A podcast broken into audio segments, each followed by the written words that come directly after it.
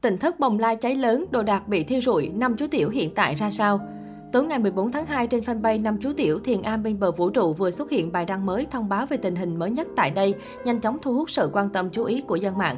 Trong bài đăng này, Nhị Nguyên, một thành viên đang sinh sống tại tỉnh thất Bồng Lai, tên gọi khác là Thiền Am bên bờ vũ trụ cho hay, tỉnh thất vừa gặp một tai nạn cháy nổ kinh hoàng.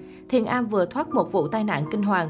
Hồi trưa này Thiền Am bị cháy dữ dội, lúc đó các bé thì đang đi học trong trường, còn Nhị Nguyên thì đang làm việc trên công an huyện lúc chiều về thấy hết hồn luôn. Nhị Nguyên viết, Hiện chưa rõ thiệt hại cụ thể tại tỉnh thất, song dòng trạng thái ngắn kèm theo một số hình ảnh liên quan đã nhanh chóng thu hút hàng nghìn lượt bình luận.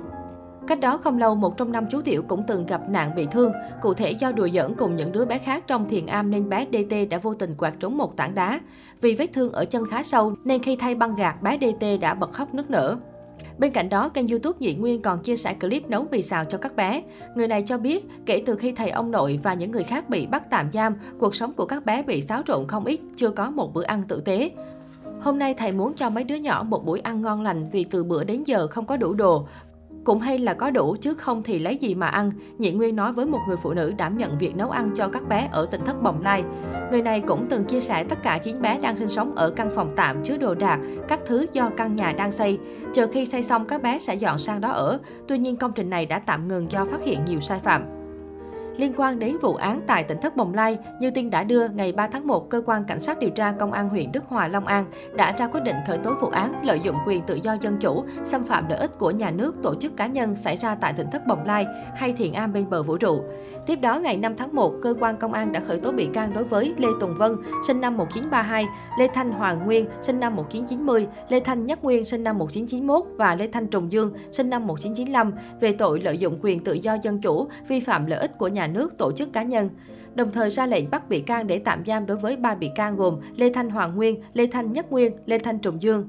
Riêng bị can Lê Tùng Vân bị áp dụng biện pháp ngăn cấm đi khỏi nơi cư trú.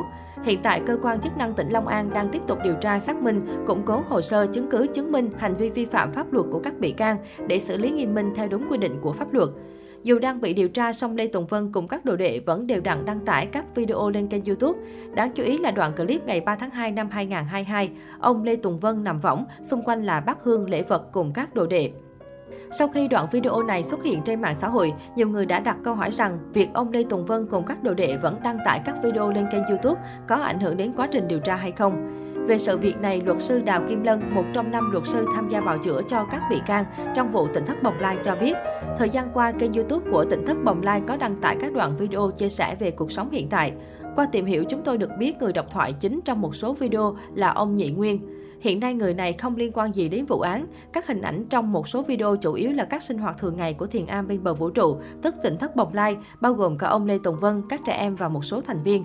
Nếu nội dung các lời thoại hoặc các hoạt động không vi phạm pháp luật thì sẽ không ảnh hưởng hoặc tác động gì đến vụ việc và các quá trình điều tra, ngoại trừ một số quy định về việc sử dụng mạng xã hội hoặc các chính sách của YouTube.